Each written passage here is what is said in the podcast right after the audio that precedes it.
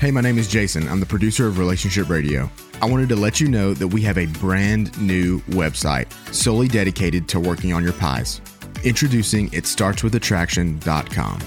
You can listen to every episode, learn about the pies, and sign up for our weekly newsletter. Go to it starts with attraction dot com. It starts with attraction, one word, it starts with attraction dot com to get signed up today.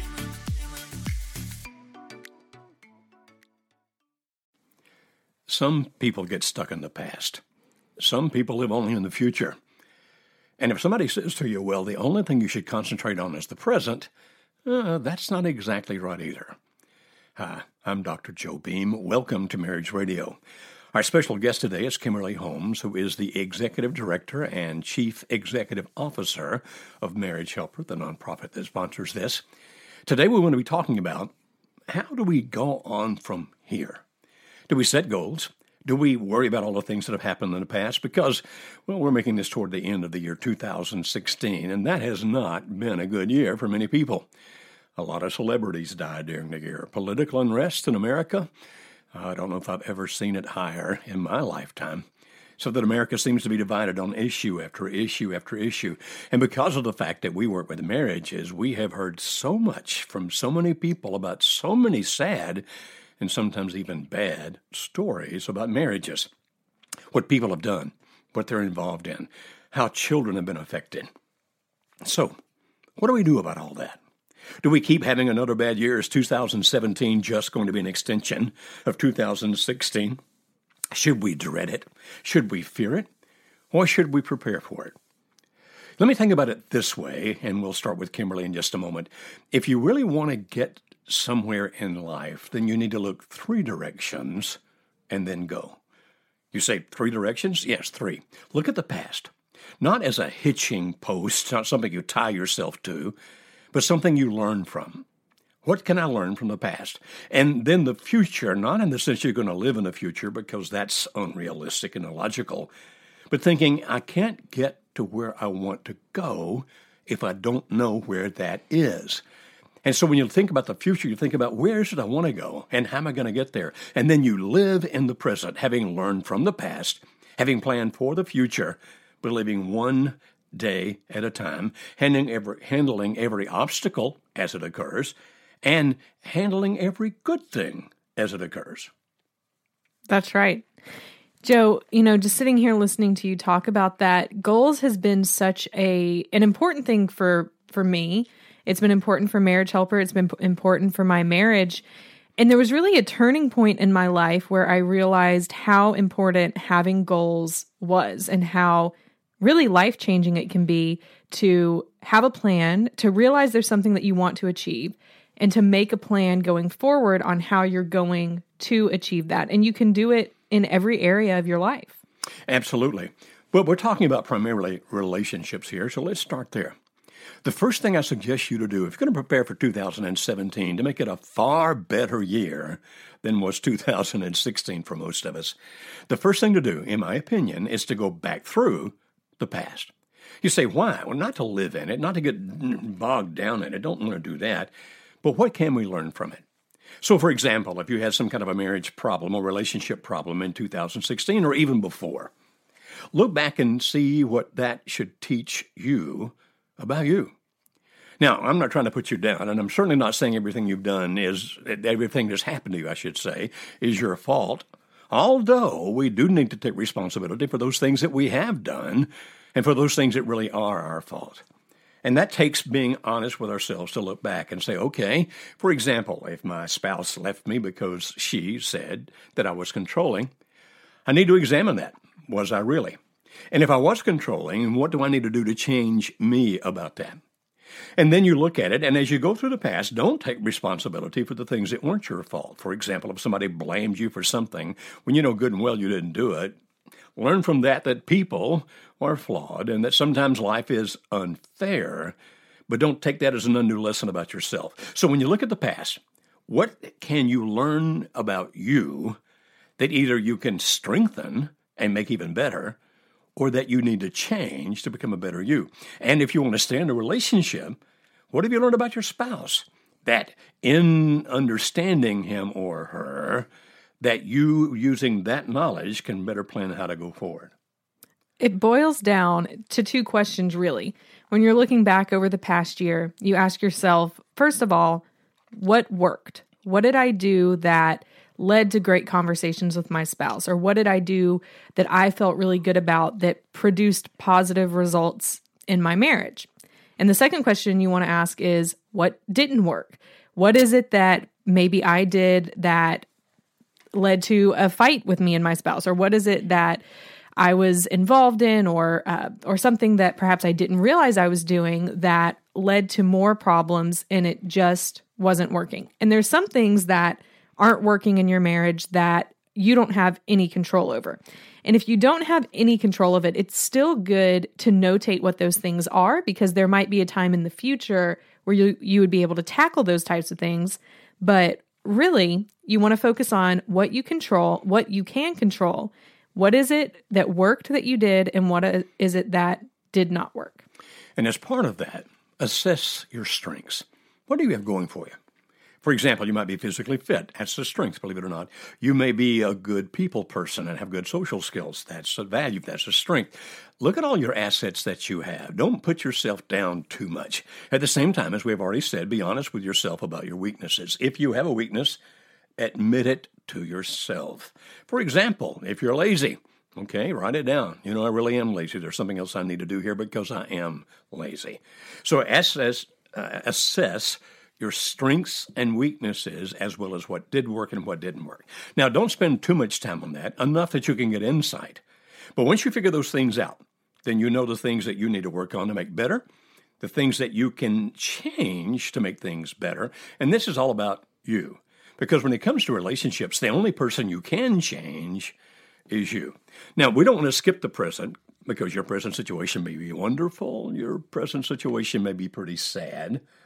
So you need to admit and acknowledge the present as it is before you decide to start thinking about the future. That's right.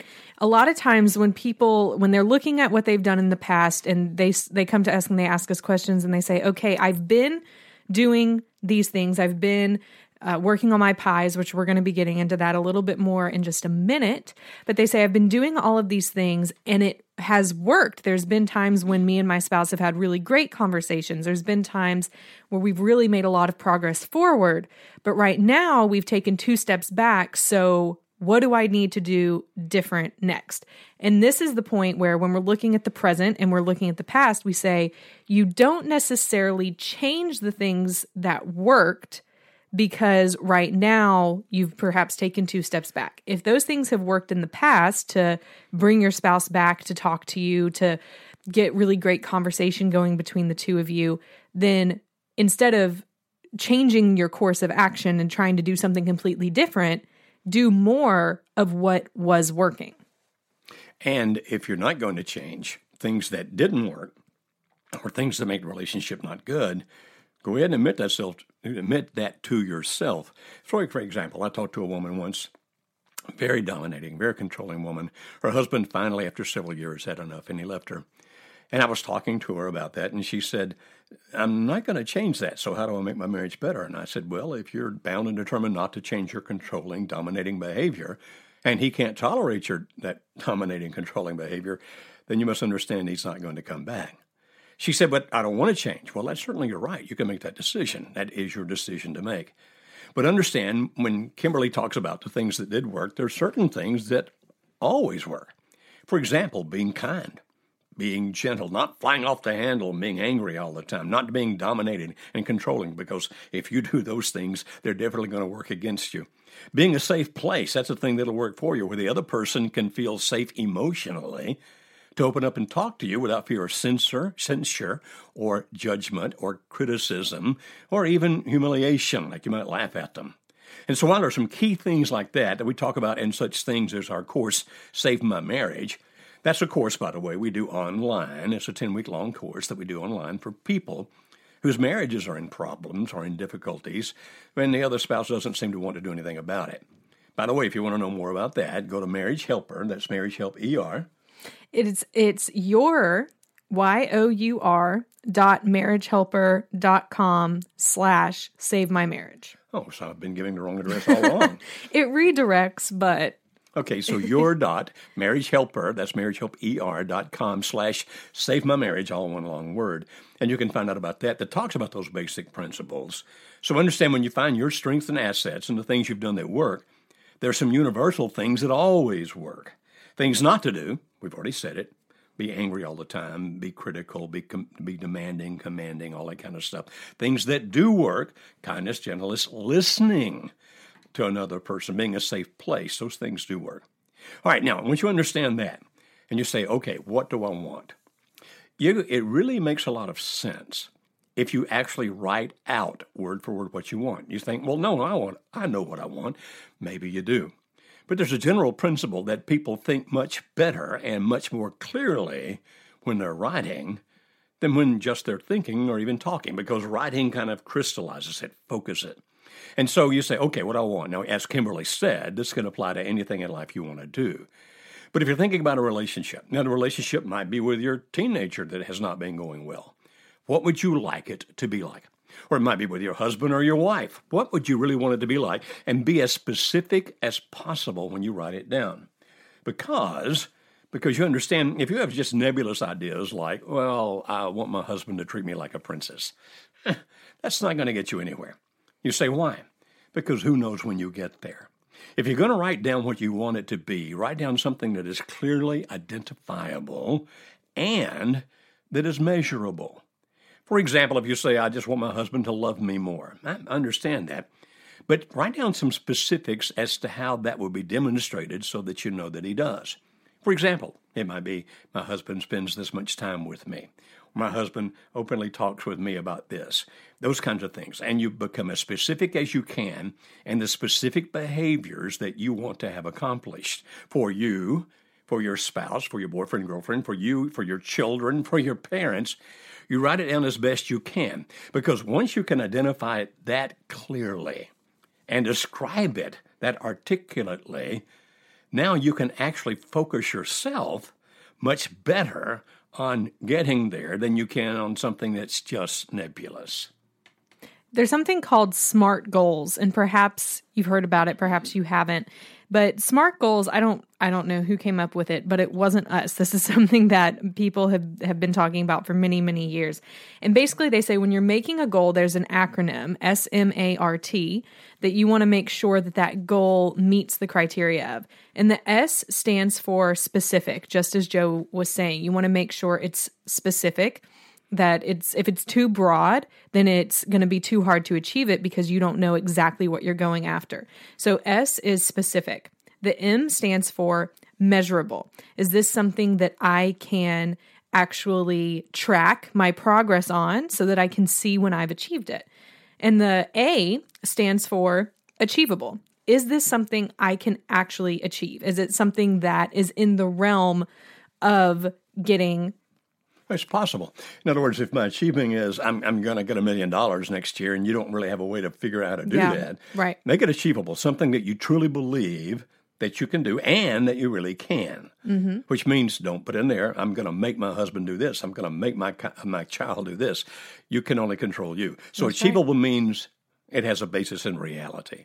Absolutely. The R stands for is it relevant? So is this goal that I'm making going to help me in my overall goal of saving my marriage, if that's your overall goal? What is your overall go- goal that you're working towards? And is this goal going to help you move towards that? If you have a goal of wanting to volunteer at a rescue shelter, then that's wonderful. That's awesome. It, can that correlate back to the bigger goal that you're trying to do? The T stands for tr- trackable or time-based. So basically, there's a time frame that I'm going to do this goal within, and within X amount of time, I'm going to going to meet that goal. So for example, if my goal is that I'm going to lose uh, twenty pounds because I'm going to be working on my pies, which we're going to get into in a minute, and the first one I want to work on is my physical attraction, then we'd go through this and say S, specific. I want to lose twenty pounds. That is specific. The M, measurable. You can measure if you're losing weight by using a thing. A scale. A scale. The thing you step on. So you can measure that. Is it achievable? Is that something that, is it is it in the realm of possibility for me to lose twenty pounds within one year? For most people, it is. Uh, wasn't it R? So the R is, is it relevant? Is this going to help me towards reaching my overall goal? Well, if my overall goal is to make my marriage stronger, to bring my husband back to me, and me being more physically attractive is going to help that happen, then yes, this is relevant. And then T, time-based or trackable. So within X amount of time, I will be able to lose twenty pounds and I will be able to s- complete that goal. And so every week or every two weeks, you put on a chart how much that you've lost, how mm-hmm. much exercise that you've done, et cetera. Now, when we say relevant, understand this is not just for marriages that are in trouble. If you just want to make your own marriage good, for example, use the example that Kimberly just did about losing twenty pounds or whatever that might be, or it might not be even in terms of pounds. If you're more into that kind of thing, you're probably more into inches than pounds. I want to lose this many inches off my waist or gain this many inches on my chest if you're a guy, I'm going to work out, et cetera. Those are not just things you do to save bad marriages. They actually help good marriages get better, not just because of the physical attraction, but the better shape you're in physically, the better your sex life. And so all of these things work. Now, Kimberly's mentioned PIES a couple of times. PIES is something that we came up with several years ago because I was doing a lot of research and reading other research about what attracts people to each other. Now, if you actually go out there and look at the scholarly research on that, it is ample. I mean, there's everything you can imagine.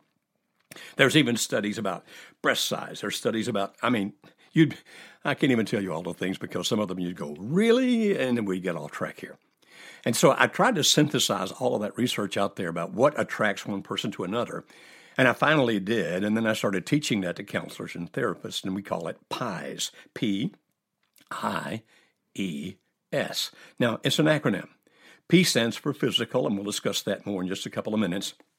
But often it's the first thing that would attract us to another person because of the fact it's the first thing that we are exposed to, unless our first exposure was not in person.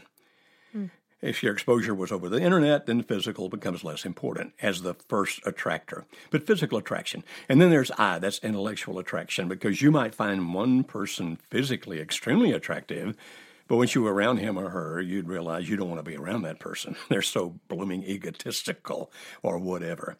Intellectual attraction basically says this: we have enough in common that we can talk to each other, that we're on generally the same level, not just necessarily of intelligence, but of understanding, so that we can communicate, that one of us doesn't feel superior or inferior to the other, that we can truly understand each other. And then emotional basically says that I do things that evoke emotions within you that you enjoy feeling. And if you do things that are evoking emotions within me that I enjoy feeling, then we're emotionally attracted to each other. And finally, spiritual. Now, in this sense, even though I am a religious person, we're not talking about religion. In this sense, we're talking about beliefs and values. Beliefs are those things that people hold to be true. Values are how they expect people to act based on what they believe to be true. And so I find myself attracted to people who have similar beliefs and values to me, who have the same sort of beliefs about what's right and what's wrong and how people should act, or even attracted to people that I perceive as having superior beliefs and values to mine. Like, wow, I think your belief system's even better than mine, and what you expect of people I like even more. Now, there is a, a, a negative side to that one, but that's not relevant to this conversation. So understand the P I E S, physical, intellectual, emotional, and spiritual. It's applicable to every relationship that can involve any kind of romance or love that attracts two people together. It's what it attracts people. So, Kimberly, using everything we've talked about so far, how do we put that together? When you're looking at your PIES, first of all, as we were going through it, as Joe was explaining it, in your mind, you were probably already self-assessing yourself. You probably already started thinking, okay, physically, I could probably work on a couple of these areas, intellectually, maybe these things emotionally, and then spiritually. So if I were to be working on my PIES, which I am, I try to always work on my PIES because we try to practice what we preach, but I would say, okay, what are the things that I am lacking the most in? And some of these, we'll get to this in a minute, but there's actually one of them in my opinion. Joe might disagree with me. We'll have to see. But there's one of the pies that's actually the most important to focus on in a relationship. But for right now, I would say, okay, which is the one that I might be lacking on most? Which is the one that I need to increase myself on? So for me right now, it probably would be intellectual. What are the things I'm I'm too focused on, on certain things that I'm doing? I'm probably not developing myself enough so that me and my husband can have other things to talk about other than what we always talk about, which is work and politics. So what is it that I can advance my mind, open my mind, start thinking about new things, start doing things like that in order to increase my husband's intellectual attraction to me, but also for me to feel better about myself when I go out into maybe parties or social situations, so I'm able to talk more to people and be more fascinating to people. So based on that, I would then make a goal intellectually. What do I want to do? What do I want that to look like in two thousand seventeen? And how am I going to work towards that? Right. Now, understand, and Kimberly just made this point, but I want to make sure you hear it. Ultimately, the pies are for you. Understand that. It's about your own physical condition, intellectual, emotional, spiritual. Now, we obviously always talk about it in terms of how it does attract another person to you, but you do it for you. That makes it very important. Now, as you do that, uh, the physical's kind of obvious, like, you know, I, I need to lose twenty pounds, or I need to lose twelve inches off my waist, whatever, those kinds of things. Or I need to, to build up my muscles again because I've been sick. So let's move to the ones then that are a little bit more difficult to do, like the intellectual. Now, this is the one that's going to be more difficult to be specific about, because if you just say, well, I want to know more, that's not specific. I want to be a better conversationalist, that's not specific. Mm-hmm. And so specific, you would say something like, hmm, I think I'd like to know more about psychology. As a matter of fact, I think I'd like to know more about uh, the psychology of love, or the psychology of uh, relationships, or even abnormal psychology, whatever. And that then gives you a place to start. And you say, okay, well, what would I like to know about it? I'd like to have a level of understanding at it that mm, would probably be at least equivalent to a college graduate. Or maybe if you're beyond that, a college, uh, a PhD, whatever you want to go after. But you make it as specific as you can.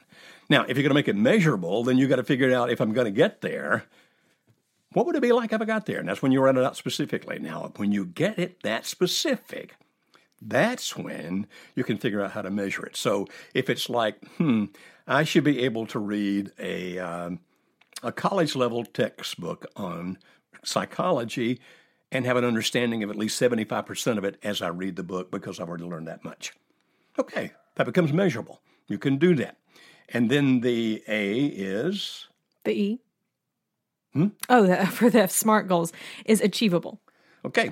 And you decide whether you can achieve that or not. Now, if you're working sixty-seven hours a week and you've got five children under ten at home and you're a single mom, that might not be achievable to do in a year, mm-hmm. but it might be achievable to do in two mm-hmm. or three.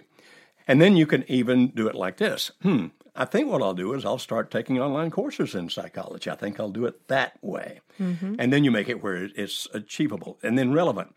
Is it really relevant to where you want to go, or is it just something that you're mildly curious about? Because there's so many different things in life you can do, so many different things in life you can learn. If you're going to do that, it makes sense to pick something that's relevant to your life, mm-hmm. to your future. Even if you're thinking about relationships, to your relationship. And so in the case of, uh, well, like Kimberly and her husband, Rob, Rob is very interested in politics. Maybe she decides she's going to learn something about the underlying principles of political science or something like that. I'm, I might should read the Constitution. That, that might be the best place for me to start. Because he's regularly quoting the Constitution. He's always quoting it. Well, not just reading the Constitution. It could be something like, I'm going to read the Constitution and read five other books about the Constitution or something mm-hmm. like that. And then what was the T? Trackable. Well, that means you write down your success.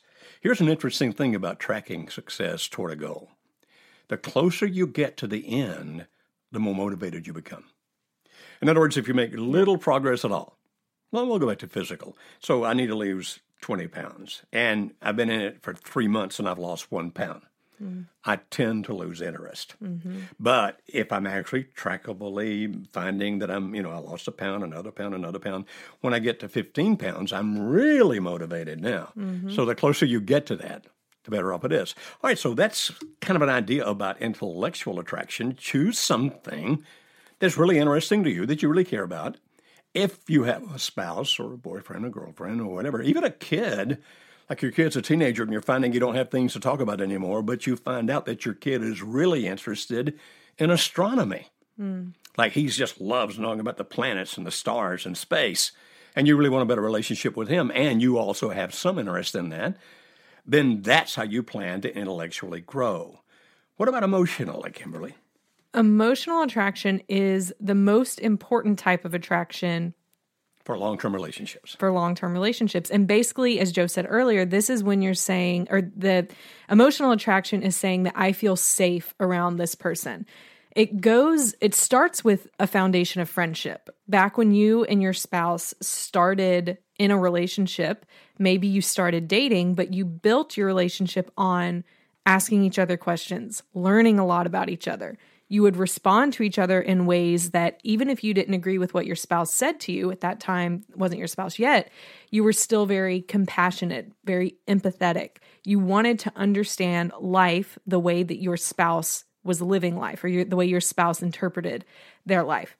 And that's how you build this emotional attraction back when it first started. But as we progress in relationships and after we get married, we become so comfortable with where we are that we lose sight of that foundation. And, you know, it it as it goes, the people that we feel closest to are oftentimes the people that we start hurting the most because we've we feel so safe with them, and we lose track of the way that we should treat them and the way that we should respond to them. So emotional attraction is saying, what have can I do to make the relationships that I'm in be safe for that person, whether it's your husband, maybe it's your child, maybe it's a parent, whoever. What can I do to make sure that they feel safe around me? And it's really important to be able to do this. Yeah, and that's the basis. You're absolutely right. But it's even beyond that. It's fun. It's anything that I do that evokes emotions within the other person that he or she enjoys feeling. And safety is always the key. It's the foundation. Kimberly's dead on, dead on with that. But it can also be things like we laugh together or we had fun doing this together. Sometimes, for example, in one of our Facebook groups that is for people whose marriages are in trouble, they'll say things like, well, my husband came around yesterday. We haven't had much conversation in the last four months. But we, we sat around and we talked and we laughed for a while.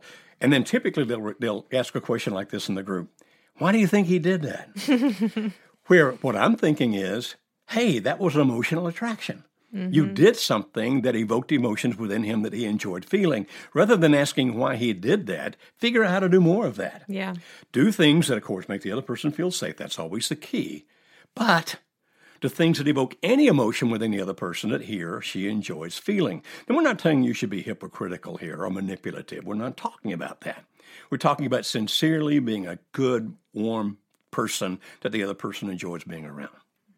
Absolutely. And so to do this emotional attraction, I'll just give an example of, of me, because I know that what you do to evoke the emotions in another person that they like can be very different from person to person. There's some concepts of it that are universal, mm-hmm. make them feel safe, this, that, and the other. But another part of it is the way that your spouse interprets the things that you do. So in my relationship, it I'm an extrovert, my husband's an introvert. When you look at us on a personality scale, we're opposite in many ways. He's uh, what we call a calculator in many ways, where he wants things in his place. He's very uh, analytical, logical, things kind of go by the book, not a very emotional person. I am the opposite, more of a free spirit, more spontaneous, don't necessarily do things by the book. So in order for me to do things that evoke emotions in him that he likes, it's not me approaching him and saying, we need to talk about our marriage, or we need to talk about this specific problem, because these fireworks go off in his head of this is bad. This, because of the way it's been over the years, it's always whatever she's about to say is going to be bad. It's going to be emotional. I'm not going to be able to comprehend it. I'm going to need time, and it's going to end in a fight, because that's how it's been, you know, for the first five years of our marriage before we figured this out. That's how it was. So I had to learn that for me to evoke that emotional safe place for him, I don't, I need to approach a conversation in a way that he doesn't get defensive. So I don't need to approach him saying, you did this wrong, because it's not going to end well. Instead, I started out by asking him questions. Hey, um, do you remember the other day when we did, when we were talking about this and you said that, I just, I w- I've been thinking about it. Do you think that, uh, I'm not giving a good example, but I really try and go about approaching him in those ways by asking questions and having a conversation with him, because when I do that, he feels safe. He doesn't feel like I'm attacking him for something that he's done. Instead, we talk about it back and forth. I get to understand why he maybe did the things the way he did. He gets to hear about why I felt the way I felt, but he never feels threatened by the conversation. I just have to do a roundabout way of approaching it. So for me, if I was going to make that a goal and I had to track it, it would say, okay, I'd start with what's working. What works is for me to approach him in a certain way about topics. So if we're going to do the smart, SMART goals, it has to be specific. So specifically, if I have an issue with my husband where he's hurt my feelings, where things haven't gone well, specifically, I need to approach him without ha- him feeling threatened. Now, it's hard to, it can be hard to measure these emotional things because it's not necessarily tangible. You can't put your hands on it. You can't put it on a scale. You might, might not have data for it. But the way that you can measure it, at least in my situation, is gauging the reaction. So if I, if I approach him in a certain way and the reaction is negative, I know that the next time I need to approach it a different way. Is it achievable? Can I achieve learning how to approach my spouse in a way that is going to benefit our relationship and not hurt it? Yes, it's just going to take a while perhaps to get it. Is it relevant? Absolutely. Is it is it uh, time-oriented? Is there a time track that can be on it? There is, but it's also something I know I'm going to have to work with every step of the way. But I can make it a point saying, okay, over the next month, what I'm going to do is when I get angry at my husband for something, I'm going to wait twenty-four hours before I even try to approach him. After I wait twenty-four hours, I'm going to try to approach him in a time where he feels comfortable, where he's not angry at something else, making sure that the time is right. And then when I do, I'm going to start it by asking questions and not being attacking. That's how it would look. And there are other ways to measure it as well. That's very good, Kimberly, extremely good. But things like my wife just likes to spend time just with me. And so if I say, let's go for a ride to the country, that evokes emotions within her that she enjoys feeling. Now, I can measure that, like, okay, once every six weeks, we're just going to take off and drive for a day. And so I can track that. So you do it as best you can. Now, this last one is a little bit more difficult for some people to grasp, which is spiritual. You say, okay, uh, what are you talking about? Okay, listen to a couple of things here. And we realize that a lot of people who listen to this are religious people, and that's fine. We are not in any sense trying to put that down. And if you are a religious person, for example, if you are a Christian, for example, if you want to grow in your Christianity, good for you. That's a good goal to set. But again, remember, set it in some way that is specific. Like, I, I want to be able to pray every day. And so I'm going to work up to that, and here's how I'm going to do that. Or I want to know this much more about my Bible. I think I'll take some Bible correspondence courses or whatever it might be. But in addition to those spiritual things that are religious, which are good, we're talking about beliefs and values.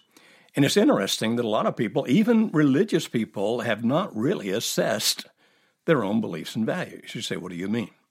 For example, you might find a person that goes to a church that preaches peace and love, and then you hear this person saying vitriolic things, angry, mean, prejudicial things towards somebody because his or her skin is a different color.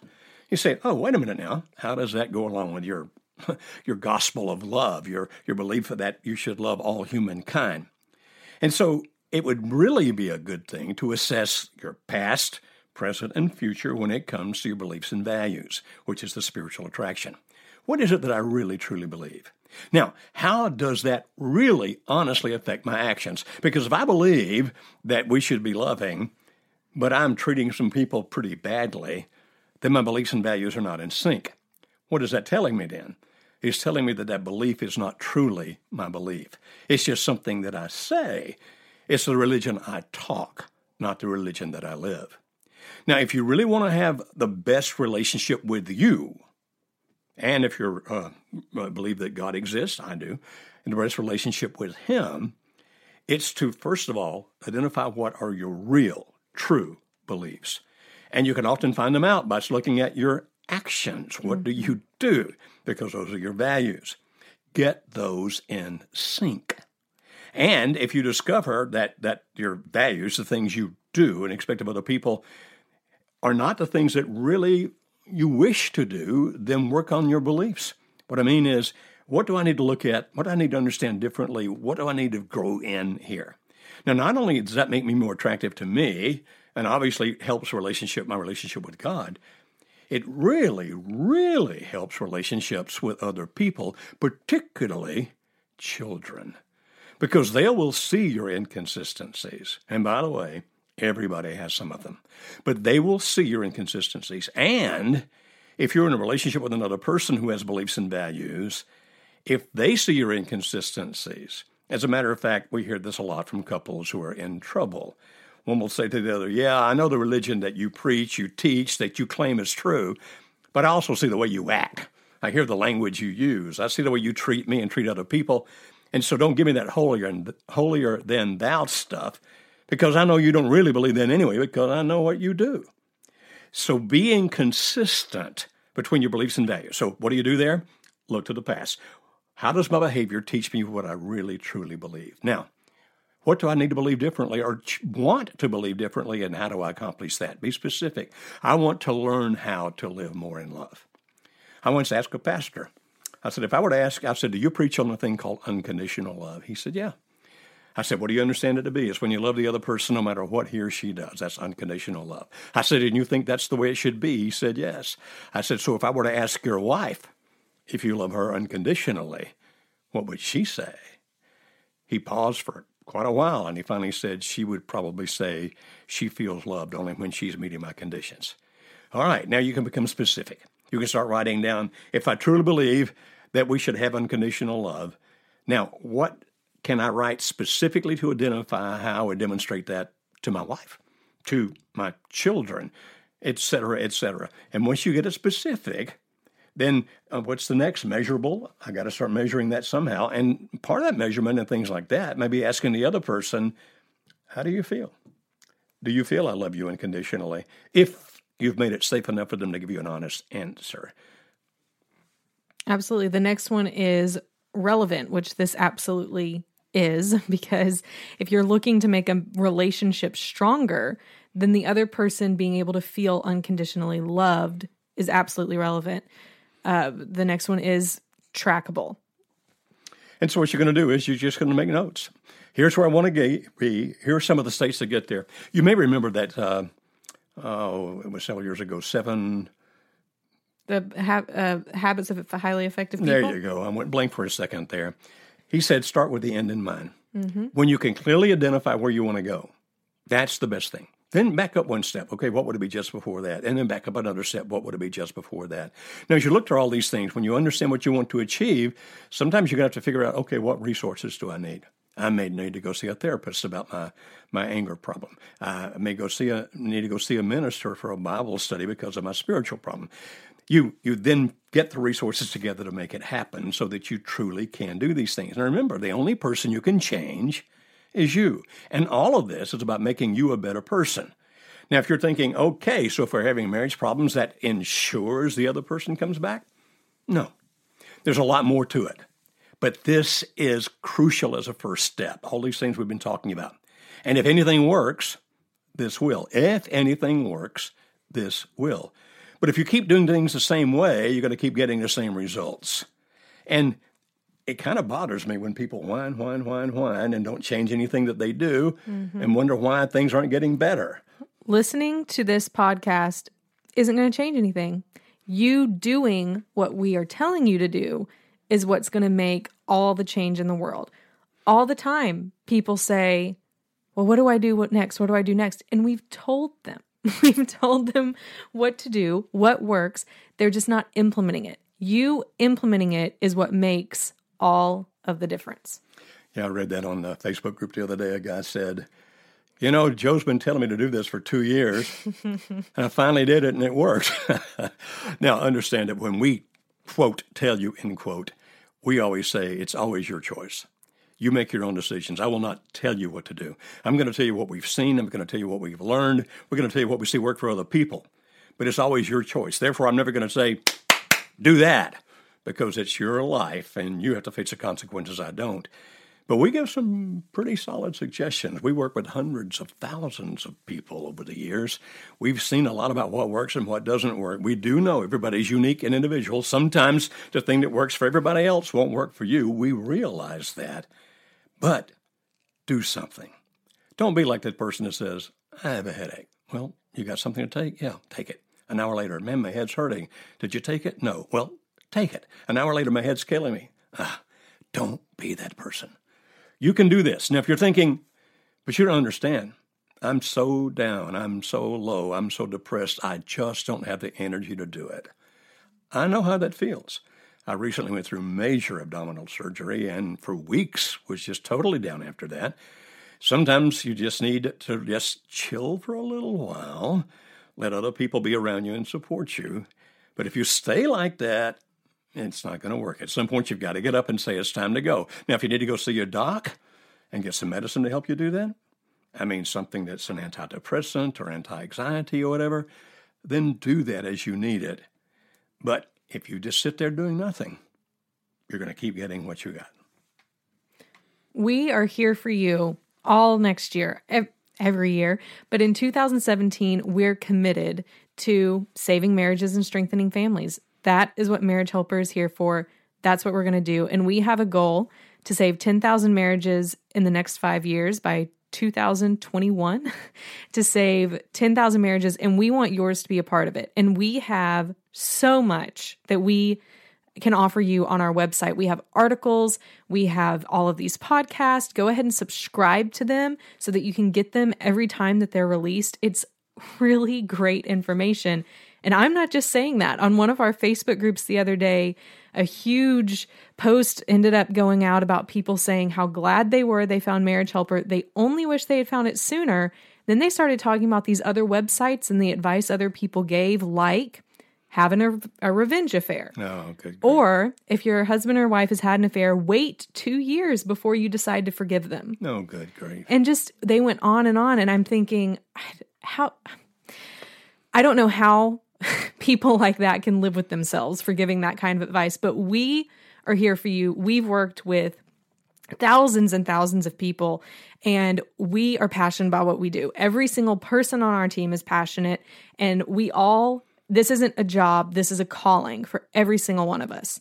And next year, we're going to have twenty-four workshops in, in Tennessee. We're going to have many different online courses that we're going to be releasing, some new stuff. We're going to be doing some live events. We're excited about two thousand seventeen, and we are here to serve you no matter what situation your marriage may be going through.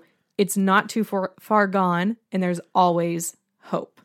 And so when we say we want to help save two thousand marriages, understand ultimately, I'm sorry, ten thousand marriages. ten thousand marriages. That ultimately means just what we've been saying in this program. You have to do the work you need to do. I can't come in and save your marriage. Mm-hmm. We can show you how. We can teach you how. Right. And that's what we exist for. But ultimately, you have to get up off your rear end and do what needs to be done. Kimberly, thank you for being our special guest on this program. Thank you, Joe. And we should be back next week with another topic about relationships. Until then, it's Doctor Joe Beam saying goodbye.